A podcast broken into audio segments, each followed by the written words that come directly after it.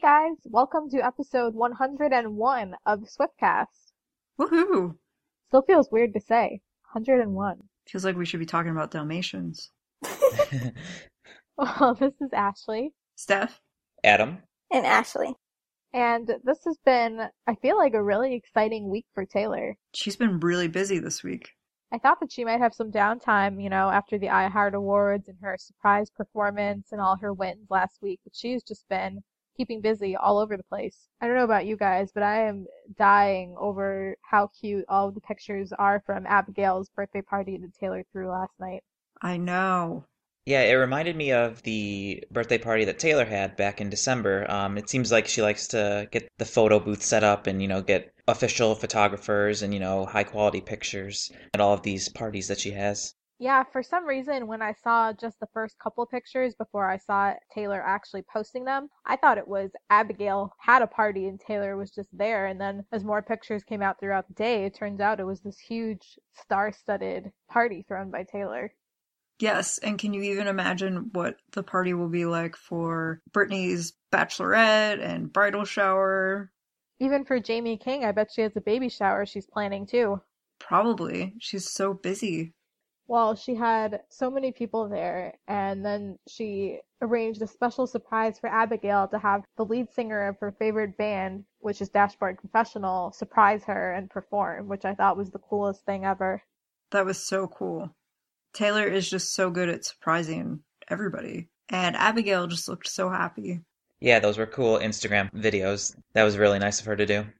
I saw one of the guests from the party had checked in and labeled it as Taylor's Wonderland, so I wondered, I couldn't really tell, but maybe it was a Wonderland themed party. You know what that made me think of? That Club 89 or Tea She was Party. practicing. Club Red. I think it will be Wonderland.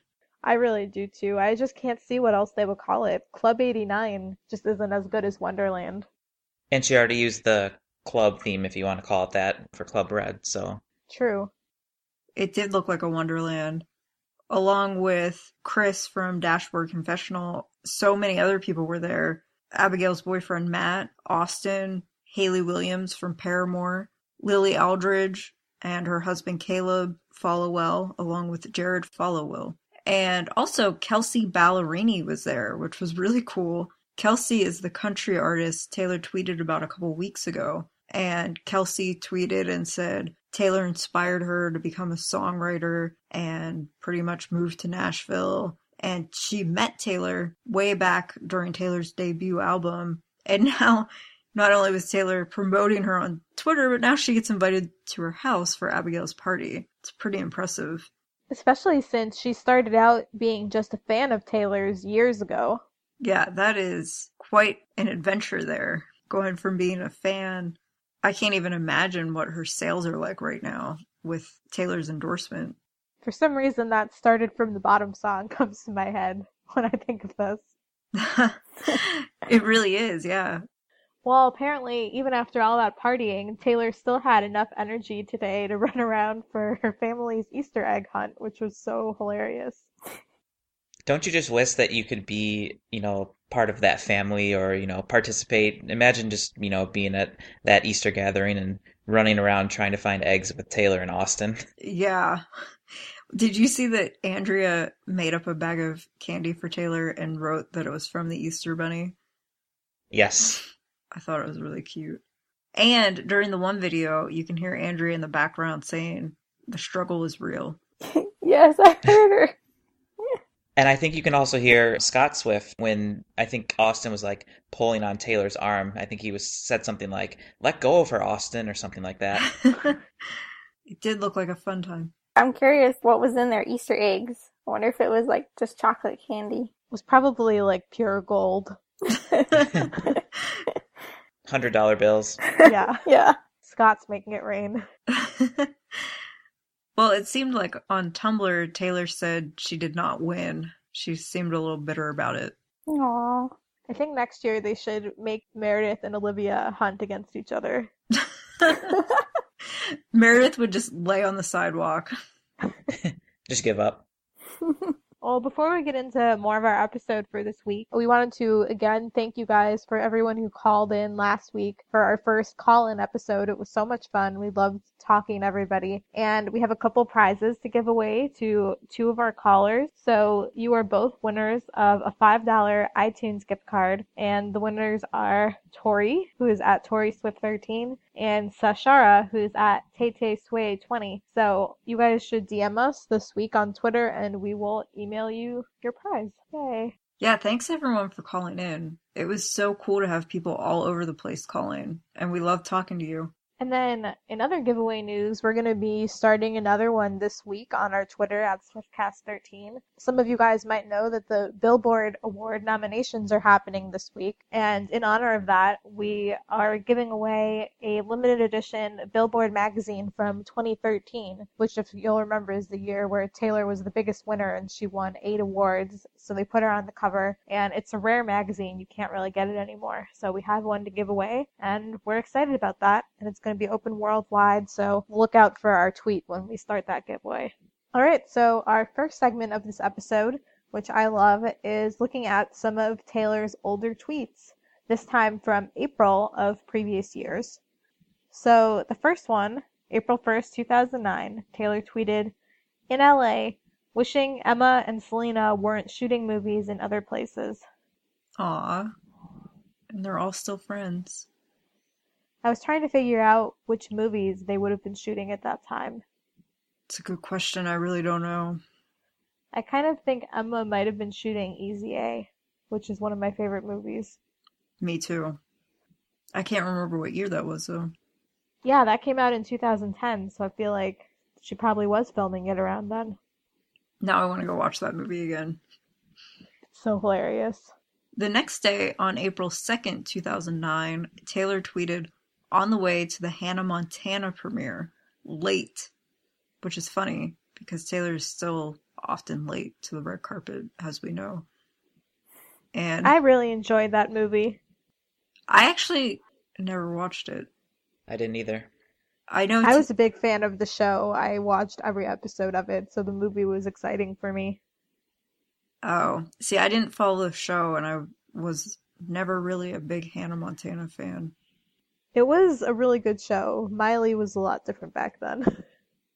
Well, back in 2010, on April 2nd, Taylor tweeted, Kansas City has so many fountains. I love fountains. No. She must have been doing some uh, sightseeing during the day before she had a, a show, I'm guessing. On that same day, on April 2nd, Taylor tweeted, playing Keith Urban in the dressing room in honor of the epic prank we pulled on him in this arena last year. Good times, Kansas City. I'm trying to remember whether I think the kiss prank when Keith Urban sang "I Want to Kiss a Girl" might have It been must have when been they that one. they. I thought they were in Hershey though, because they dressed up as Hershey Kisses too. I Weren't think some of them Hershey's Kisses, and then some of them were members of the band Kiss. right, but maybe it wasn't. Maybe that was in Kansas City. That, That was, was- great. I love that. That was a great prank. That takes me back to all the days um, when she was doing vlogging, and um, you get to see all the behind the scenes stuff of touring and the pranks, and those were good days. Well, actually, in 2009, I met Keith Urban. It was at this really small private concert where he also did a Q&A, and I asked him what was the craziest prank that someone's ever pulled on one of your tours, and he said this one with the kisses. Cool. Well, the next one's from April 5th, 2010. Taylor tweeted, Today I painted EAS on one side of my face and TER on the other and cooked all day. The lake looked beautiful. One of the things I love the most about Taylor is how excited she gets over every small holiday. She does. I was just remembering how last Easter she was on the beach looking for Easter eggs. And she tweeted that photo with the caption looking for Easter eggs on the beach. And this year she was fighting with Austin for Easter eggs. The next one is fun, given Taylor's party for Abigail yesterday. On March 31st, 2011, Taylor tweeted, At an acoustic dashboard confessional concert, where is Abigail to relive our high school car ride sing alongs? And then she posted another one of those yfrogs that we can't see anymore. So, dis- frustrating. So disappointing. Also in 2011, just after that, on April 3rd, Taylor tweeted, getting ready to play Mean for the first time on the ACMs. Wow. I always loved her performing mean. I was rewatching that performance today, and I was just thinking about how that performance was almost identical to what she ended up later doing on the Speak Now tour. Right. Absolutely. It's too bad we won't have an ACM performance this year to give us any more hints for tour. Yeah, but maybe she'll show up to receive that milestone award. Yeah, I did just see a commercial like when I was watching TV just now, and they had her name like in the commercial. So I kind of wonder. Well, they love to use her for ratings, so they know we'll all tune in just on the slight chance that she shows up for 10 seconds. Yeah, it's a big award, so she hopefully will make room for it if she can. All right, well, those were some really fun old tweets, and now it's time for the news with Keeping Up with Swift. Our first piece of news: uh, For Music Pop has named Taylor as the most powerful person in pop music. Yay! Can't disagree with that. After pretty much s- not even six months, most powerful person in pop. Well, Taylor also recently was just featured in a new ad for Cornetto Chocoberry ice cream. Now, is this, do they only have this in Asia? Is that what it is? Yeah, that's right. This really doesn't seem fair because I remember when she was having the red shows there, she had, didn't she have her own ice cream flavor? Yeah, for and it feels like it wasn't that long ago because she was just over there in June. I really wanted some, and I still do, and this is just not fair. I do too. That flavor sounds really good. Maybe you can buy it on eBay and they'll put dry ice in it and charge you like a hundred dollars to send it over here. We're just gonna have to go catch an Asian show and get some ice cream. I love, I think I've mentioned this before, but I love that for this tour, the sponsors have pretty much all stayed the same Keds, Diet Cornetto. So not only in the US, but even abroad. And I just, I like the permanency there. I think they realize they have a good thing with her and don't want to let it go. Yeah, I mean, I feel like with a lot of companies sponsoring celebrities, the company has to constantly be worried about will the celebrity do something that goes against their image or will they, you know, continue to be a good spokesperson? And with Taylor, it's like she only gets better with time. You never have to worry about that. Exactly. Well, this week, the Style music video was Vevo certified after reaching 100 million views. And also, Style was number one on pop radio for the third week in a row. And Blank Space and Shake It Off have over 700 million views each. I'm excited to see which one hits a billion first. I think it's probably going to be Blank Space. Have any videos on YouTube in general um, hit a billion besides that Gangnam Style one? You know, I'm not sure. I know Gangnam Style has maybe something like Baby by Justin Bieber. I don't know. Yeah, that very well could be. Oh, I was right. The the only two videos with over 1 billion views are Gangnam Style and Baby. Woohoo! Go Steph. So I, I definitely think Taylor is going to hit a billion. Probably on both Blank Space and Shake It Off. So that will be really cool when that happens. Then there'll only be four videos that have a billion, and she will have half of them. Exactly.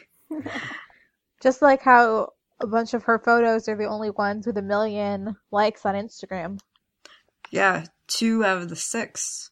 Another piece of news Taylor went to see Haim in concert with Jaime King and Calvin Harris in LA on April 3rd.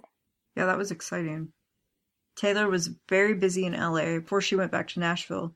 And so, like we mentioned last week, Taylor won three awards at iHeart. Then she hung around LA for a while. She visited Andrea. Then she went on a hike by herself. She also hung out with Camila Cabello of Fifth Harmony, and they sang Worth It in the car together. Had a really cute video about it. Then Taylor had to lock herself in a cabinet for April Fool's Day because she hates it. And I love that she hates it because I also hate it. And she really was kind of MIA that day. She really didn't interact with anyone on social media that much. Then after she went to see Haim, she went back to Nashville and she's been rehearsing along with, like we mentioned earlier, throwing a party for Abigail and Easter egg hunting. But she mentioned on Tumblr that she was rehearsing out of the woods. So I think that means we probably can expect it to be on the set list, which I think we all thought it would be anyways, but it's still exciting. Yeah, exciting to hear it confirmed. That means we're one step closer to me being right. She's gonna do every song. she liked to post about wildest dreams on Tumblr the other day, so I will take that as another confirmation. Well, I think the most exciting piece of news of the whole week is that as of today, April 5th, we are officially 30 days away from the first show of the 1989 tour. Wow. Ah, so One month. Doesn't it seem like just a couple weeks ago that they were announcing the dates and we were buying tickets? Yeah, it went fast. It's weird. On one hand, it feels like that, but on the other hand, I feel like I've been waiting for 10 years for another tour. It's been so long. I'm so excited. And the final piece of news for this week is also exciting. Just since January, 1989 has already sold 968,000 copies.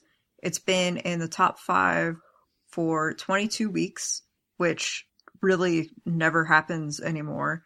And so, just based on the way sales have been going, it should probably be platinum for 2015 this week because it will have sold over a million copies by over a million copies since January. So it's very exciting. I really don't think any album has gone platinum in 2015 yet. So Taylor would be the last platinum album from 2014, also the best selling album in 2014, just from the end of October to the end of the year. And now she's going to go platinum just for 2015 already. It's Also, she has the only album that matters. I can't wait to see year end sales for this album. I think it's just going to be so high. Well, that was all the Taylor news that has been happening lately. So let's go ahead and take a look at the upcoming schedule. And there's only one thing um, coming up uh, in the month of April that we have confirmed on the calendar, and that is going to be the Radio Disney Awards, which are on April 25th. And Taylor has four nominations, and they are for Best Female Artist, Best Song of the Year for Shake It Off, Best Song to Dance to for Shake It Off, and Most Talked About Artist. And you can still vote for those. So go online and you can vote on Twitter too by using the hashtags that they list on their website. It seems like we've been leading up to those awards forever. Yeah, they announced the nominations really early, I think. Well, now it's time for our mini segments. Lots of Swifty problems, of course. Our first Swifty problem comes from at badblood1989.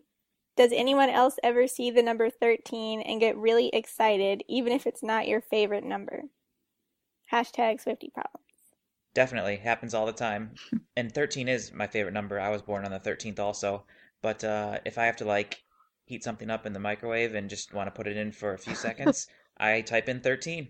I do the same thing with the microwave. That's so Do you? I do that too. I never knew. I did it today. It's like a secret shame, but apparently everyone does it. Do you put the TV volume at 13? I don't know if mine has numbers. yeah, mine Oh, okay. doesn't. If it did, I would. Our next one is from Juliet. Yesterday I told somebody I'm going to see Taylor three times this year, and she didn't believe me. Swifty problems. We believe you. Doesn't really seem like a lot or enough. Our next one is from at Mel B Swifties thirteen. Using my last five percent to get Taylor listening in the day. Hashtag camping. Hashtag Swifty problems. This is why I don't go camping, Because you lose your battery. and other reasons. Gotta get one of those mobile chargers. Yeah, they're handy. Our next one comes from Melissa, and she is at Halo Red 88. I want to go to the Grammy Museum Taylor exhibit so badly, but I won't be back in California until August. Hashtag Swifty problems. Oh, they really need to extend that. I do. I really want to go. And our last Swifty problem comes from at McKinsey underscore 1989. I swear listening to Taylor makes me study better. Hashtag Swifty problems. I think that makes a lot of sense. Definitely. Well, now it's time for our fashion, and I'm very upset that Nate is not here. well, the first outfit is from just yesterday, April 4th, when Taylor was at Abigail's birthday party, which we all saw in the pictures. She had on a matching set of the For Love and Lemons guava crop top and skirt, and they're really cute. The skirt is $158 and the top is $180. It was a good outfit, but a little bit pricey. I feel like she almost single handedly brought the trend of crop top and skirt sets into style. That and the romper. I completely agree. Yeah, it seems like everywhere has tons of those now. On April 2nd, when Taylor was going to see Haim with Jaime King and Calvin Harris, she wore a black Free People top. It's called the Scandalous Lace Top. It's only $19, but really, very sadly, it's not available anymore because it was available on the website over two years ago. So Taylor's had it for a while. But if you have a lot of money, you could get her leggings. They're called the Tamara Mellon Sweet Revenge legging boots in suede. And these are pretty much leggings that have boots attached to them. And it's really funny because when Taylor and Carly interviewed for Vogue months ago, Carly was talking about how when she visits her family back at home, she can't dress like a New Yorker. And Taylor was talking about her legging boots. And so people have, of course, found photos of Carly in these same legging boot pants. And so I guess she lent them to Taylor maybe. And those are $1,995 if you want to try out a pair. I really Wow. would have wanted Nate to explain those pants. I was going to ask you guys, because this has happened twice now, where Taylor has been with Calvin Harris and they've been wearing pretty much the same outfit. Do you think they're doing it on purpose? That's such a good question. I'm so curious to know. I think maybe Nashville was a coincidence and then they saw the reaction to it, and maybe this last time was more on purpose. I agree. It was so funny though. They really looked like they were matching models or something. Even their coats. At, f- T- Taylor had a coat on when she was walking into the venue, and they even matched their coats. And I think I've said I've noticed before that every time she's in LA, she wears a ton of free people. Yeah. I love it. I wish that top was still available. $19? Yeah, me too. Next, on March 30th, Taylor was seen leaving the restaurant Katsuya with Camila Cabello, and she was wearing an autumn cashmere spring 2015 sweater. Also, a she was carrying a Roger Vivier Small Miss Vive heart bag, which is two thousand five hundred seventy dollars. I'm so disappointed. I really wanted that bag. Well, sorry, I have to tell you that it is sold out. You could have afforded the $2,500 though, right? Oh, of course. No, when I first saw it, I just was in love with how much it looked exactly like the heart envelope emoji. Uh, yeah. it really does. And also, Taylor was wearing Miu Miu suede peep toe pumps, and those are no longer available, but the price tag on those is $595. I also kind of feel like because she's not in California very much, whenever she's there, all the stuff that she wears is stuff that she's had from years ago that's just been sitting there, which is why none of it's available. It's a good point. When Taylor was visiting her mom on March 30th, she wore a, uh Nike Flex Trainer 3 sneaker, and those are $59.95. And then she had with her a J. Mendel Matin tote, which is $2,350, but unfortunately that sold out. And then she was also wearing an American Apparel interlock running short, and those are $30. Well, last week at the iHeartRadio Awards, Taylor had her surprise performance with Madonna, where they performed Ghost Town. And during this performance, she had on the Greg Lauren Destroyed Tango dress, which has not yet been found, but is probably very expensive. And with it, she had Christian Louboutin Lamadone leather boots, $1,803.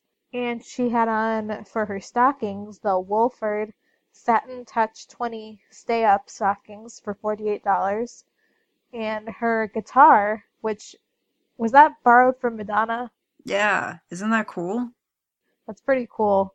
I know she's freaking out over that. Um, so that was the Gibson J180 acoustic guitar, $3,049. She also wore a cute cat necklace that has not yet been found, but I hope is found because who doesn't need another cat necklace? The day before, on March 28th, when Taylor was arriving at Nick Jonas's party in LA, Taylor wore Prada suede platform ankle boots. Those are $990. And she carried her J. Mendel Matin tote, which, as we mentioned, is $2,350 and is sold out. And then she wore this really cool necklace. It's by Kay Kane. It's a custom made vertical graffiti bar necklace. And it had her handwriting of TS 1989 on it. It was in gold. And those necklaces start at $335 and then go up depending on how you want to customize it. It was a really cool necklace. I want that necklace so bad. Yeah, it's cool how they can do that now with handwriting. And then to wrap up the fashion segment for this week, on March 26th, Taylor was performing Big Star with Kenny Chesney at his concert in Nashville, and she was wearing an Elizabeth and James Sedona cutout side knit crop top, $290, and an Elizabeth and James Alanis knit skater skirt, $315. I wouldn't be surprised if the whole entire tour consisted of crop top and skirt combos. She certainly likes to wear them. Well, thanks as always to tayswiftstyle.com for tracking down all these outfits. So, for our main discussion this week and over the next couple weeks, we thought it would be really fun since we're getting so close to the 1989 tour to take a look back at each of Taylor's previous tours and reflect and talk about all our favorite moments. So, for this week, we wanted to take a look back at the Fearless Tour, which I can't believe that it's been over five years since that tour started. Actually, almost six years. Just about six. Mm-hmm. Yeah, that's crazy. It went from April 23rd, 2009 through July 10th, 2010. And it went through Australia, Asia, Europe, and North America for a total of 122 shows, and it made $63.7 million, which is a ton, but sadly, or surprisingly maybe, is little compared to what her tours are making now. And I think that's partially due to, you know, back in 2009, 2010, well, it seems like ticket sales or ticket prices were a lot more affordable back then. I mean, you go look at 2015 concert prices, not only for Taylor, but other artists too, and it just seems like they keep going up and up really quickly. Yeah, I think that's an interesting trend just for all concerts because I think artists are realizing they're not selling music, except for Taylor, on things like iTunes. They're not selling albums. So they're making money on shows. And one thing I wanted to point out and ask you guys your opinion about is, uh, as Ashley mentioned, the total number of shows on the Fearless tour was 122. And then looking, um, we'll compare it to the 1989 tour, which is upcoming. And of course, there could be more dates announced, but currently the 1989 tour has 78 scheduled shows. So why do you think um, back in the Fearless tour, her first headlining tour, she had so many shows compared to um, now when she's established and she could, you know, probably sell out 500 shows, um, that the the number total numbers uh, so significantly less. Well, I think the most likely reason is because she plays so many bigger stadiums now, it can accommodate more fans in a smaller number of shows. Yeah, I was thinking it probably has some to do with like being able to get the venues too. She needs bigger venues now, which I feel like I'm not sure if they're harder to book, but probably costs a lot more money. Yeah, that's true. And then yeah, they hold so many more people compared to the regular arena shows. Like, you know, for Fearless and Speak Now in Chicago, she would play the Allstate Arena, which I think holds what, 13,000 people? Sounds right. And so she'd play, you know, two or three shows each for those tours. And then she moved for Red over to Soldier Field. And in one show, she was already getting more than she was able to get in those two shows. You're right. hmm So I kind of feel like that's why. And I think also it was her first headlining tour. She probably felt like she needed to do as many shows and hit as many cities as possible just because she knew that if she could attract fans and they would stay loyal to her.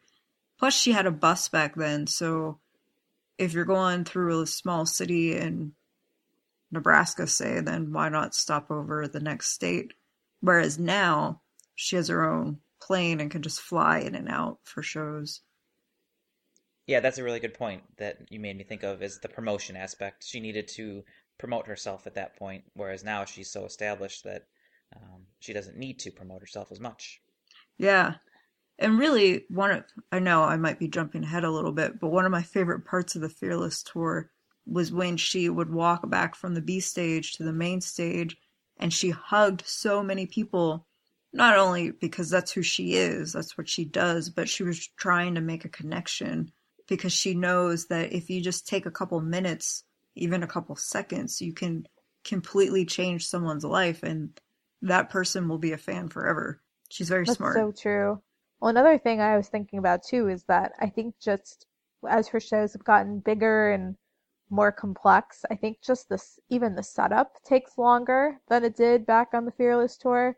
I think that a lot of her shows, you know, she might have back to back shows in the same city, or there might be some shows where she has one day after another, but a lot of them have breaks of a couple days in between. And I think that's because just building and tearing down the stage takes longer and takes more people now.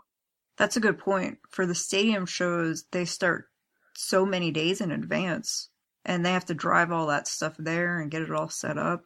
I think it's good though that she does fewer shows because at least she can get more of a break. And I don't want her to burn out, so I think that's a good thing. Well, obviously, Fearless was a primarily country album, so she had two country openers, which were Gloriana and Kellie Pickler. And I really like both of them. I still follow them today. I think those were great choices for that point in her career. Definitely. I do too. Yeah, I was uh, a fan of Gloriana ever since I heard that song, um, which was probably one of their more popular songs called "Wild at Heart." And I remember uh, just seeing that video um, on CMT and uh, whatever um, other channels it would be on, and that was always a fun video. And they seemed like a a good, you know, happy group. Their music was very lively, and it was it was they're a good band. Yeah, and they still are. I've seen them a couple of times over the last few years, and one of their main members, Cheyenne, left the group, but they've stayed together and I think gotten even better. I still really enjoy their newer music. They had a huge hit with I Should Have Kissed You after the Fearless tour. Yeah, that was around 2012, I think. I love that song. And Kellie was just great. It was nice to see their friendship, like we mentioned earlier, pranking Keith Urban. Taylor and Kellie when they were touring with Brad Paisley, also like to prank Brad. And when Kellie was having a boy problem, Kellie and Taylor went and wrote a song, and then Taylor was in the music video. I like that friendship. Unfortunately, they really don't hang out anymore, but I thought Kellie was a great choice for the tour. Yeah, that song you're referring to um, is "The Best Day of Your Life," right? Yeah, that's that's a good song. Yeah, I was looking up the um, set list that Kellie played, and she opened her set of the Fearless tour with that song. It would have been cool to see her sing with Taylor. Do you know if she ever did live? Not that I know of. Yeah, I didn't think so either. The music video is great. If you guys have never seen that, go look it up since Taylor's in it. And it's just a good song. I'm not surprised that Taylor helped to write it. I think Taylor described the story as she went on to Kellie's bus and Kellie was having a big boy problem and they ended up just writing this song. Typical Taylor. Writing genius songs to deal with problems. I think one of the good things back on the Fearless tour that isn't really the case now is that since that was only her second album, she was able easily to do pretty much the whole album and a couple of her debut songs as well. That's so true. It really pretty much was Fearless and I would have loved, of course, to have seen more songs from the debut album, but I think what she ended up playing was really good. The other cool thing about it being her first tour was she kind of started out slow because she probably wasn't sure how the tour would sell. So she had the first leg in 2009, and then when it was so successful, she added another leg in 2010, which was really lucky for me because I got to see the first leg. And then when she added the second, I added two more shows to that leg. The set list pretty much stayed the same. The only difference was during the first leg, she performed Change, and then she did an encore, and she began the encore with I'm Only Me When I'm With You. And she brought Kellie Pickler and Gloriana out on stage for that. But then during the second leg in 2010, she cut Change out of the set list, which was kind of disappointing for me. I absolutely love that song. And then during the encore, instead of doing I'm Only Me When I'm With You, she replaced that with Today Was Fairy Tale, which made a lot of sense because 2010 is when Valentine's Day, the movie, was released, and she wrote that song for the movie. So I justify going to the tour so many times because I said, well, the set list changed, so I have to go again. I have to go for that one song. Totally valid. So did you guys have a favorite part? Well, starting just from the very beginning, the opening song of the, of the tour was "You Belong with Me," and um, I always like that one because if you remember, Taylor comes up from underneath the stage to that high part um, of the stage, and she's wearing the the band outfit and the the hat, and then she plays part of the song and takes the hat and throws it off to the side of the stage, and you know there she is with her uh, trademark curly long blonde hair uh, and then, of course, sh- the outfit is changed mid song to bring her uh, sparkly dress, which was very um, trademark of her as well. That was such a good opener.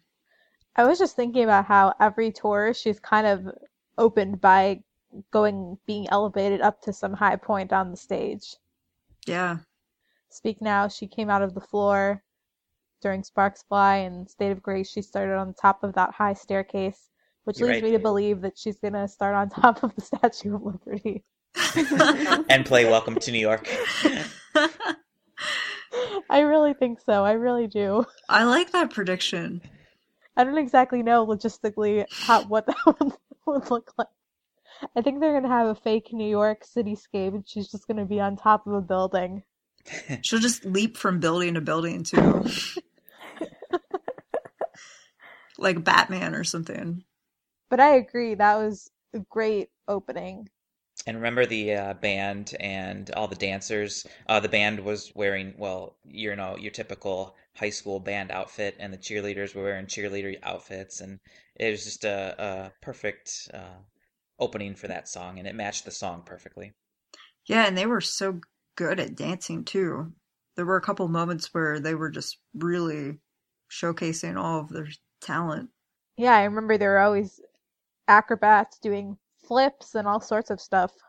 Well, I really liked when she did Love Story because she started out in like this Victorian dress, and then towards the end, she kind of changed to this like really flowy, like white chiffon dress. And towards the end, she took off this tiara or headband that she was wearing, and she had placed it on like a member of the audience. And I know that was like a really special moment during the concert that I really liked. It was also cool how she transformed the whole stage into a castle. And it's funny, it feels like it was just yesterday, but I still remember the one show. I wasn't there, I've only ever seen videos. But her big Victorian dress got stuck on the steps when she was walking down. And so she's trying to sing it and she's trying to pull her dress off the where it was stuck. She just handles those things so well. You're Not Sorry is funny to think about right now because she incorporated Justin Timberlake's What Goes Around Comes Around into that song, which I loved back then.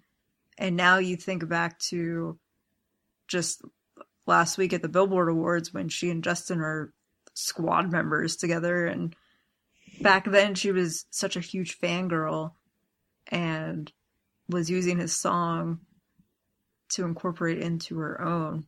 So that's started from the bottom once again.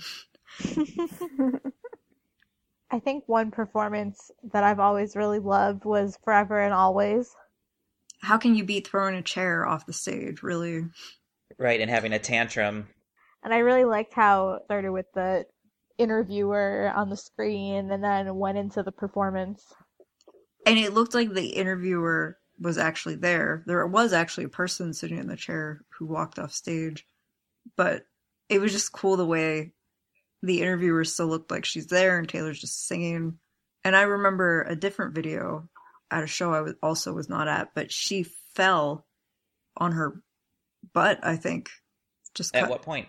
she she fell during a performance of Forever and Always and she just handled it so gracefully. She just got right back up and kept going. One other part of the tour that I thought was cool um, that you were able to see really well in the Journey to Fearless um, that was on that TV channel and then became a DVD was when she did Hey Stephen. And it was really cool if you don't remember. She did have a B stage um, that she sang some songs on, um, like she has done for Speak Now and Red. But she also took the time to go out into the concourse and choose a section, you know, where you walk in to go to your seats. And then, you know, the crowd probably didn't know exactly what section it would be at. And, you know, while the there's a little video playing on the um, monitors, she's sneaking around through the concourse and then pops up at a section um, just with her guitar and a microphone and sings Hey Stephen with all the people all around her right there. It was really cool. That was absolutely one of my favorite parts too. When I went on the second leg, I was in Virginia and I was kind of upset because my seats were kind of far in the back. But I kept saying to my sister the whole night, maybe she'll come out for Hey Stephen by us.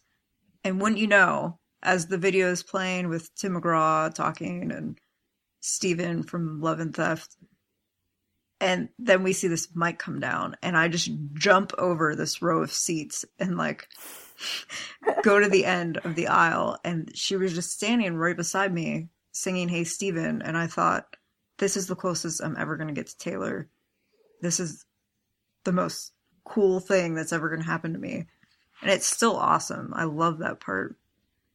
That's awesome. So you were just in the front right by her? There was a guy kind of in front of me, and so I, I couldn't. I but I felt like I could reach out and probably pull her hair if I wanted to, but I didn't want to get kicked out, so I didn't. As as Nate would say, you could give her a hard shove. I yeah, I could have given her a hard shove, but I kept my hands to myself and was just like, "Wow, Taylor's sitting right there singing Hey Stephen." Very That's neat. amazing. I think that, you know, that's always the best memory is those unexpected moments, which sadly she really can't just pop up in the crowd anymore. Yeah, for safety reasons, definitely. I remember at iHeartRadio in 2012, she walked through the crowd for Sparks Fly and walked right through my row, and I feel like that was pretty much the end of like the last time she ever did that. Did anything weird happen during that? Did No, it was try to- surprisingly tame for being Las Vegas. I mean, she had security in front of and behind her, but people were pretty calm. Oh, hmm. Yeah, But I feel like you know that was, but that was right before the Red Tour, and by the time the Red Tour started, she wasn't even walking; she was being carried. right, and using the flying setup after during Sparks Fly. Well, I know when a lot of people think of the Fearless Tour, the first thing that comes to mind, and a lot of people's favorite thing, is the should have said no ending with the rain on stage. Yes, and just the intro to that song with the drums and the thunder, so great. We asked people on Twitter what their favorite Fearless Tour memories were, and of course that came up. Autumn13 underscore said in all caps, should have said no in the rain. And boss underscore Haft also said when she sang should have said no under the artificial rain during her last show at Gillette Stadium. And then going along with what we were just talking about a minute ago, we had Falcon R3 who said their favorite part was when Taylor pops up in the crowd. And then we had Jen Fearless 13 said that her favorite part was Taylor hugging people in the audience, and she added, especially me. So that's awesome that she got a hug. Yeah. That was one of my favorite parts, just to watch people's reactions. And then NZ1 Swifty 13 said her favorite memory was flying from Auckland to Sydney, Australia, to see Taylor for the first time and being front row and tearing up when she came on stage. Aw. And another thing that I thought was interesting was that obviously being Taylor's first headlining tour, she sort of, I guess, experimented with having just a couple of special guests, probably to see if people would like it. So she had John Mayer, Katy Perry, and Faith Hill, all of which were great performances. And I think she saw that that really added an elements of surprise to the show, and that's why she's done it more and more since then. Yeah, definitely. And it's interesting that now you look back at those names, and I think it's pretty safe to assume that she's really only friends with one of those three now. It's funny. Yeah. I was glad though, I think I might have said last week, to see her perform with Kenny because that makes me think that we will possibly still get country special guests this year. It would be really cool to see Faith again, just because she was singing her song, The Way You Love Me, just a couple weeks ago in her car. Yeah, I know that they still talk, so I feel like that could definitely happen. If you guys could pick one song from the Fearless album, I'll say, besides Love Story and You Belong With Me, for her to play on the 1989 tour, what would you pick? hey, Wow. Stephen. Oh, Hey, that was Stephen. so quick. Quick answer, yeah. That's my favorite song. I just I love that song so much. So that's fun. Wow, this is a really hard question for me. And you said besides Love Story and You belong with me. Because I feel like those are kind of likely, but I would pick Change. Change. Oh, Yeah, yes. that's a good Such a good one. I'm with Ashley. Hey, Stephen, but I would also would say I love the way I loved you, and I haven't heard it in so long. I love the way she performed it with Grant on stage. It was so cool. It would be nice just to hear that even as a surprise song on 1989. And my answer would have to be the name of the tour. I would go with Fearless. I love that song. Ah, me too. It's really so hard. Those definitely are some of her best songs ever, all on that album. Tell Me Why is another good one. I'm just picking them all, but I haven't heard that in so long either, and it was such a great song. I remember blasting it so many times. One of my hopes that wouldn't probably be for until a while into the future, but you know, when Taylor gets older and is in sort of more of her greatest hits era, I would love for her to do a tour where I know some artists have done it where fans can submit votes online for what songs they want to hear and it can change every night. That would be great. Yeah. Or like, But that would assume that she's not going to keep putting out great albums every two years for the rest of her life, which she easily could. yeah, she could. But yeah, I always thought, I guess Dave Matthews is one of those people who has a different set list every single night. And I always wondered what that would be like if Taylor did that. Just change it up every night with throwbacks and new stuff, and that would be cool. I think the thing with that is that you kind of lose some of the choreography and more performance elements because it's so much more spontaneous. Exactly. And I love that Taylor's so into the production elements of tour and makes it really a show for us. So that's why I don't think it would happen anytime soon. I think maybe one day when she's older. Yeah, just go out acoustic and just play a different set list every night. And one last thing I wanted to mention about the Fearless tour is that I'm so glad that we have the Journey to Fearless DVD so that we can uh, go back and relive that tour. And Taylor, if you're listening, we still want that Red Tour DVD. Not too late. It's never It too never- late. it will never be too late. They can just print some copies now and stick them at the merch table for 1989. We'll buy them. Absolutely. They would make a lot of money doing that. Well, we hope you guys enjoyed this look back at the Fearless tour. It definitely brought back so many emotions. And we're really excited to talk about the Speak Now tour and the Red tour in the upcoming weeks. So think about your favorite moments from those and tweet us at SwiftCast13 and we'll read them on episodes 102 and 103. Speaking of that, as I just mentioned, our Twitter is at SwiftCast13. You should follow us, especially for our giveaway that we mentioned earlier. We are on Tumblr, which Ashley is doing a great job of posting from all the time, so you should definitely follow us on there, swiftcast13.tumblr.com. We just recently started up our Instagram, so that's at instagram.com slash the swiftcast13, and we're at facebook.com slash the swiftcast. You can email us at the swiftcast13 at gmail.com. And finally, you can go to our website at swiftcast13.com. Wow, that was a long list of reminders. There's just so many sites to keep up with now. There are. And also, as we've been reminding you recently, now that we've put out over 100 episodes, iTunes will only show the past 100. So if you want to listen to any of our older episodes, those are all still and always will be on our website at swiftcast13.com. So what do you guys think Taylor will do next week? I've got to go with what you mentioned earlier with having Meredith and Olivia look for Easter eggs. I think that probably will happen by tomorrow. Except it'll be like catnip instead. Yeah, those little mice with catnip in it. Well, I think that now we are under a month till tour, um, and I think I've said this in the past, but um, I'm hoping and I predict that we will get um, a tweet or an Instagram photo, um, either confirming more uh, songs that will be on the set list or giving us a little hint with a picture of what a certain song's background might look like, um, or something more related to the tour.